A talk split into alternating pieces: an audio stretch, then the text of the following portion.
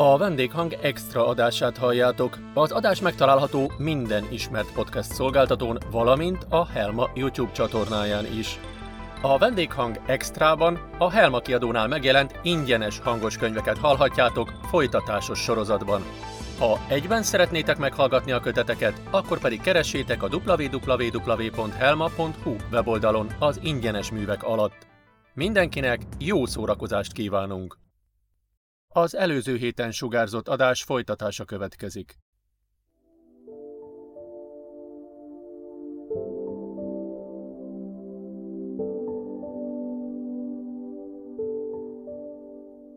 A személyzetet reggelente én fogadtam a házban, és este én engedtem haza.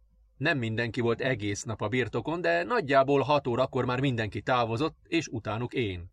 Bent laktam a városban, négy kilométerre a birtok határától. Egy régi elektromos autóval jártam Mr. Franklinhez, vittem neki reggelit, és felolvastam a fontosabb híreket egy tabletről.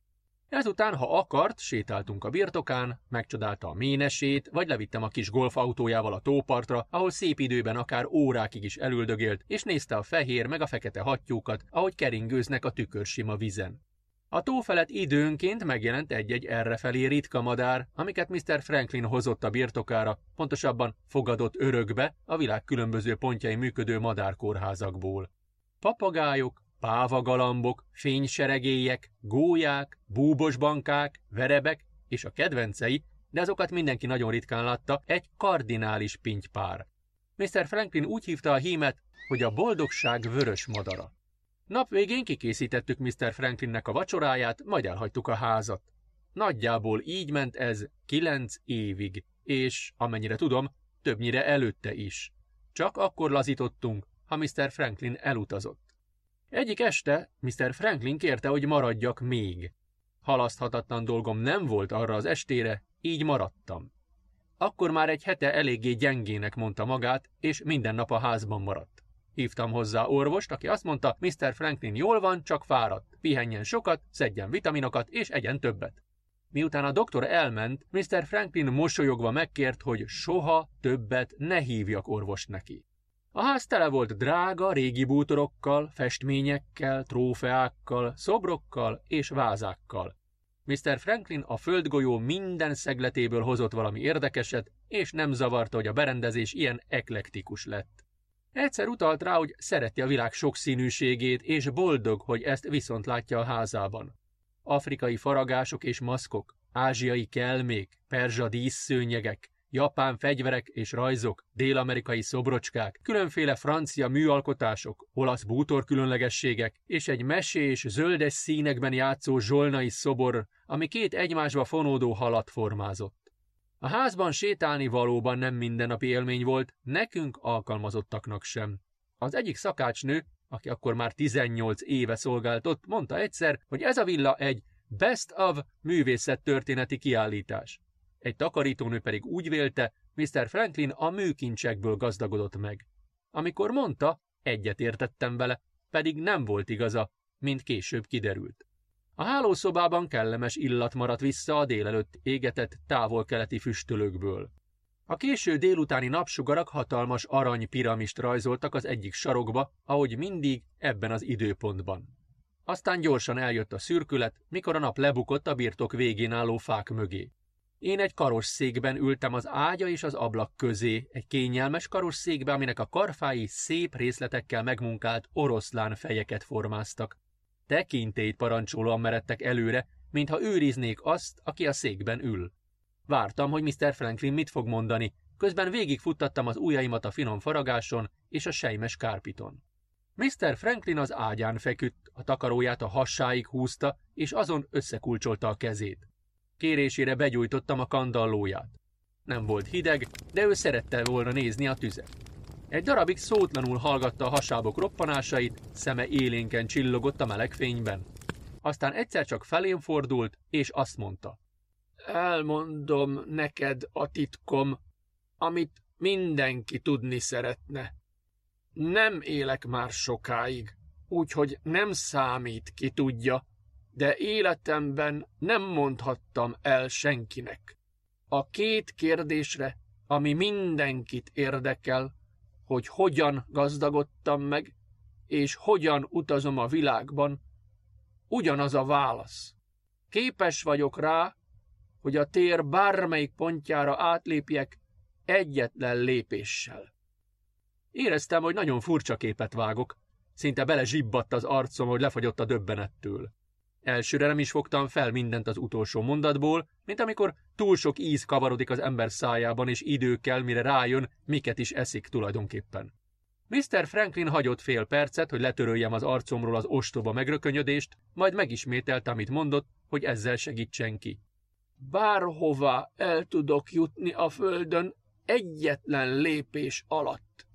A távolság számomra nem létezik, sőt, ekkor felemelte mutató ujját, ki tudok menni ebből a szobából úgy, hogy minden ajtó és ablak zárva van. Kérdések árasztották el a fejem, de nem szóltam. Megbénított a helyzet, amibe kerültem. Mr. Franklin rám pillantott, majd ismét vissza a tűzre. Visszatette a kezét a másikra, és beszélt tovább. Mintha csak olvasott volna a gondolataimban, a legtöbb kérdésemre válaszolt is. Ezzel a képességgel nem volt nehéz beutazni a világot. Szinte mindenhol jártam, ahová ember csak bemehet, és jó néhány olyan helyen is, ahová még soha senki nem jutott el. Amikor ezt a térlépést csinálom, egyszerűen a tudatommal megnyitom a teret, az pedig kinyílik előttem, mintha egy karácsonyi gömbdíszbe néznék, csak ezerszer jobban. Meghajlik minden irányba, én pedig odalépek, ahová akarok. Mindig úgy csináltam, hogy senki ne lásson meg, mert mások ezt úgy érzékelték volna, hogy egyszer csak előlépek a semmiből. De nagyon vigyáztam erre, és soha nem buktam le. Mindig elvegyültem, nem kérkedtem sem a képességemmel, sem a pénzemmel. Nem kötöttem fogadásokat, hogy mennyi idő alatt érek oda valahova, és nem lettem bűvész sem. Csak élveztem az életet, és kész. Nekem ebbe belefért néhány lopás, csalás, de komoly károkat nem okoztam senkinek. Pedig számtalan módon visszaélhettem volna a képességemmel. A világ összes bűnét elkövethettem volna, és soha még csak meg sem gyanúsítottak volna semmivel, de nem tettem, mert van tartásom, és volt is mindig. Persze ugyanúgy megmenthettem volna sokakat a haláltól, vagy jobbá tehettem volna a világot valahogy, de ezt sem tettem. Lehet, hogy önzésből, lehet, hogy azért, mert nem akartam beavatkozni a dolgok menetébe. Nem tudom biztosan. Éreztem, hogy Mr. Franklin gyengül, mert némileg lassabban beszélt, mint amikor belekezdett. A gyilkosságról jut eszembe, hogy az előző vezetőt tényleg én öltem meg, és valóban önvédelem volt. Ez volt az egyetlen alkalom, hogy ezt a képességemet valaki ellen használtam, de nem tehettem mást. Akkor már egy öregember voltam, az a szemétláda pedig fiatal, gyors és erős, de rendesen az őrületbe kergettem azzal, hogy folyton eltűntem előle, majd megjelentem máshol. Végül egy alkalmas pillanatban minden erőmmel odacsaptam a fejére a piszkavassal. Egyből összeesett, és nem is mozdult többet. Sohasem éreztem miatta bűntudatot. Ha nem én, valaki előbb-utóbb elkapta volna. Mindenki emberére akad egyszer, és nem akkor, amikor számít rá. Tartott egy kis szünetet, közben futólag ellenőrizte, hogy figyelek-e még. Elégedetnek tűnt, Elkerekedett szemmel hallgattam, az oroszlánokat markolászva. Abszurd módon azon gondolkodtam, hogy ezt a karosszéket vajon a föld melyik részéről hozhatta, és hogyan. Régen jobban élveztem ezt, folytatta. Ma már nincs kedvem hozzá, de neked azért megmutatom, mert te rendes ember vagy, és amiért meghallgattál, megérdemled, hogy bizonyítékot is láss. Előtte azt még elmondom, hogy a térlépéssel az idő is megzavarodik egy kicsit. Ez egy olyan része a dolognak, amit én sem értek, de úgy sejtem, a tudósok sem tudják pontosan. A jelenség az, hogy amikor lépek a térben, mindenki más számára is lelassul az idő, amiből ők semmit sem érzékelnek, és számomra is, amiből én valamennyit azért érzek. Nos, ennél fogva nem csak az utazás idejét nyerem meg a térlépéssel, hanem még egy kis plusz időt is. Nagyjából kiszámoltam, és egy átlagos földi emberhez viszonyítva körülbelül 109 évet éltem. Ha hozzáadom az utazások idejét, akkor jóval több, ha pedig azt nézem, mennyinek érzem, hát 83-nak. Érdekes, nem? Kuncogott, bár egy külső számlélőnek inkább hörgésnek tűnt volna, majd egy kicsit elmerengett. Felkeltem és betettem a kandalóba még két hasábfát. Közben újra megtelt a fejem kérdésekkel. A történet, amit elmondott, összhangban volt azzal, amit én tudtam, illetve nem tudtam róla. De mégis. Hogyan lehet valaki képes ilyesmire? Ez lehetetlen. Mr. Franklin olyan, mint egy szuperhős, aki eltitkolta a szupererejét. Vajon át tudna lépni a holdra is? Gyere, mondta. Ülj ide, az ágyamra, közel hozzám. Odaültem. Mr. Franklin az ablakra mutatott, ami a konyhakert felé nézett. Az alkonyatban felélénkült madarak röpködtek odakint, látszott a kerten túli sövény egy része is, és mögötte a fák, amik elrejtették a napot. De mindketten az ablakot néztük. Várunk egy kicsit, mondta. Mindjárt jön. Csendben ültem mellette, és néztem az ablakot. Egy sötét veréb repült az üveg felé, aztán a következő pillanatban nem is volt ablak. Minden lelassult, mintha álmodnék, és víz alatt játszódna le a jelenet. Akkor láttam, hogy nem egy veréb van ott, hanem maga a hím kardinális pingy. Tőlem alig másfél méterre megállt a levegőben. Vörös szárnyai kiterjesztve lebegtek. Az ablak és a szoba fala a karosszékkel együtt eltűnt, de a részleteiket felismertem a látóterem perifériáján elnyújtva, torzítva, elmosódva. Éreztem, ha felkelnék az ágyról és párat lépnék előre, rálépnék a fűszernövényekre. Könnyedén kiléphetnék a szobából ott, ahol az előbb tégla, műanyag és üveg alkotott akadályt. A világ legtermészetesebb dolgának tűnt. Sőt, megérinthetném a madarat, pedig másodpercekkel korábban egy csukott ablak választott el tőle. Aztán kizökkentem ebből a káprázatos bénultságból, az ablak újra a helyén volt, a pinny pedig elhúzott a ház fölé. Mr. Franklinre néztem, de ő már ismét a tüzet szemlélte és válaszolt a kérdésemre anélkül, hogy feltettem volna. Jól láttad, mondta. Ilyen ez. Felálltam és odaléptem az ablakhoz. Megérintettem a keretet, az pedig szilárd volt, mint mindig. Egy igazi ablak, igazi üveggel. Visszaültem a karosszékbe. De hát hogyan? kérdeztem. Hangom úgy csenghetett, mint egy naív óvodási, aki bűvésztrükköt látott. Elmondom azt is, most már nem számít. Hangja reszelős köhögésbe fulladt. Erőtlenül megköszörülte a torkát, majd lehúnyta a szemét.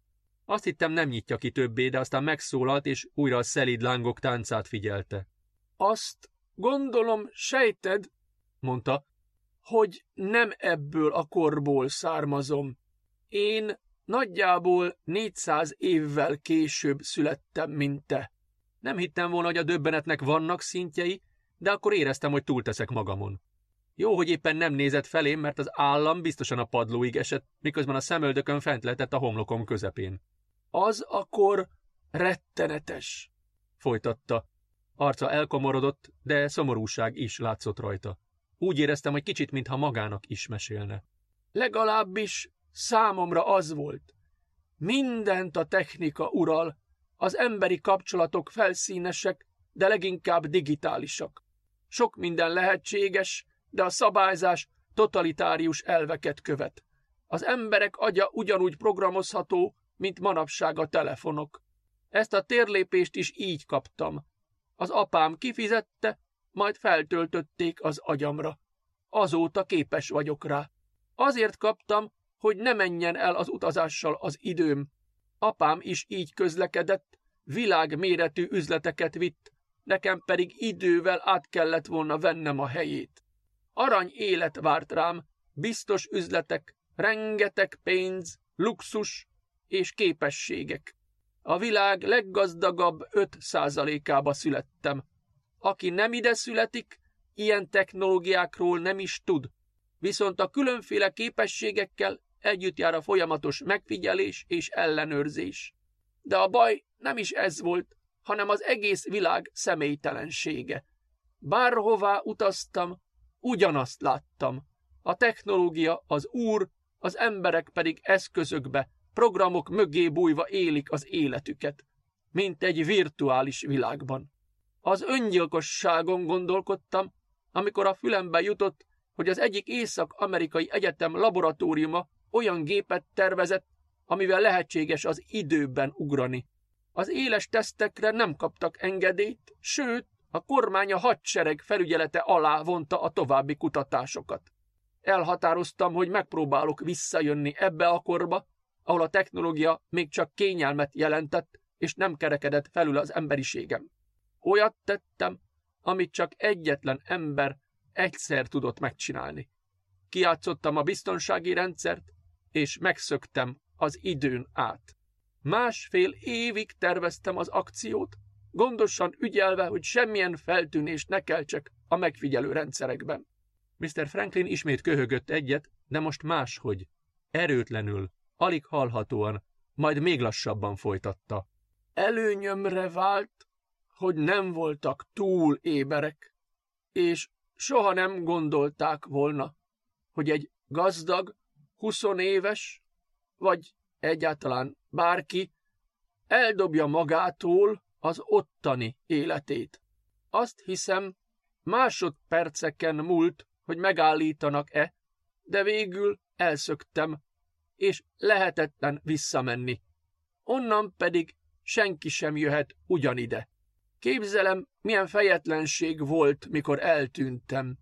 Milyen szigorításokat vezethettek be, annak ellenére, hogy azt sem tudják, túléltem-e.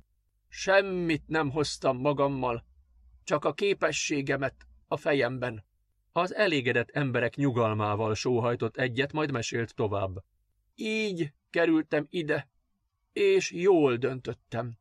Csodás életem volt, jó emberekkel kötöttem, tartalmas barátságokat a világ minden táján. Egész életemben utaztam, és az utazás a legjobb módja, hogy pusztán az életet magát élvezzük. Ez egy gyönyörű kor, és egy varázslatos bolygó. Itt még lehet beszélgetni az emberekkel, mutogatni, ha valaki másik nyelvet beszél, majd nevetni, ha nem értjük egymást. Még ér valamit a család fogalma, és valamit a hűség is. Mr. Franklin lehúnyta a szemét, közben még annyit suttogott maga elé, hogy jó volt. Minden erőmre és koncentrációmra szükségem volt, hogy befogadjam, és valamennyire magam elé képzeljem azt a sok különös dolgot, amit elmesélt nekem. A kérdéseimet fogalmaztam a fejemben, amikor feltűnt, hogy még mindig csukva a szeme. Takarója a hasán, rajta összekulcsolva a keze. Elment. Ott hagyott magamra a kérdésekkel és a dilemmával, hogy minden, amit mondott, igaz, vagy egy morbid ugratás csupán. A fal, ami megnyílt, tényleg a tér meghajlása volt, vagy csak képzelődtem, miután annyi furcsaságot hallottam előtte. Sosem fogom tudni eldönteni. Az éjszakám ráment, hogy kihívjam a temetkezésieket, és velük Mr. Franklin méltó elhelyezéséről gondoskodjak. Már világosodott, amikor hazaértem. Miután aludtam pár órát, visszatértem a házhoz, hogy közöljem a hírt azokkal, akiket ez érint, majd előkészítsünk mindent a következő lépésekre. Amikor aztán dél körül kiültem a teraszra pihenni egy kicsit, újra végig gondoltam, amiket előző este Mr. Franklin mondott nekem. Az egész nagyon valótlannak tűnt, de emlékeztem rá, hogy ott, a szobájában mindent elhittem neki. Eszembe jutottak a történetek, plegykák, amiket róla vagy tőle hallottam, és azok az események, amiket én magam láttam. A legtöbbjük értelmet nyert. Annyira nem is élt visszavonultam, mint hittük. Épp csak ide járt kipihenni a világ többi pontján átélt kalandjait. Szerintem ez a farm lehetett az ő hobbikertje, ahová pihenni jött, miközben bejárta a világot. Bárhogy is volt, én hiszek neki, mert csak úgy állt össze a kép. Az élete.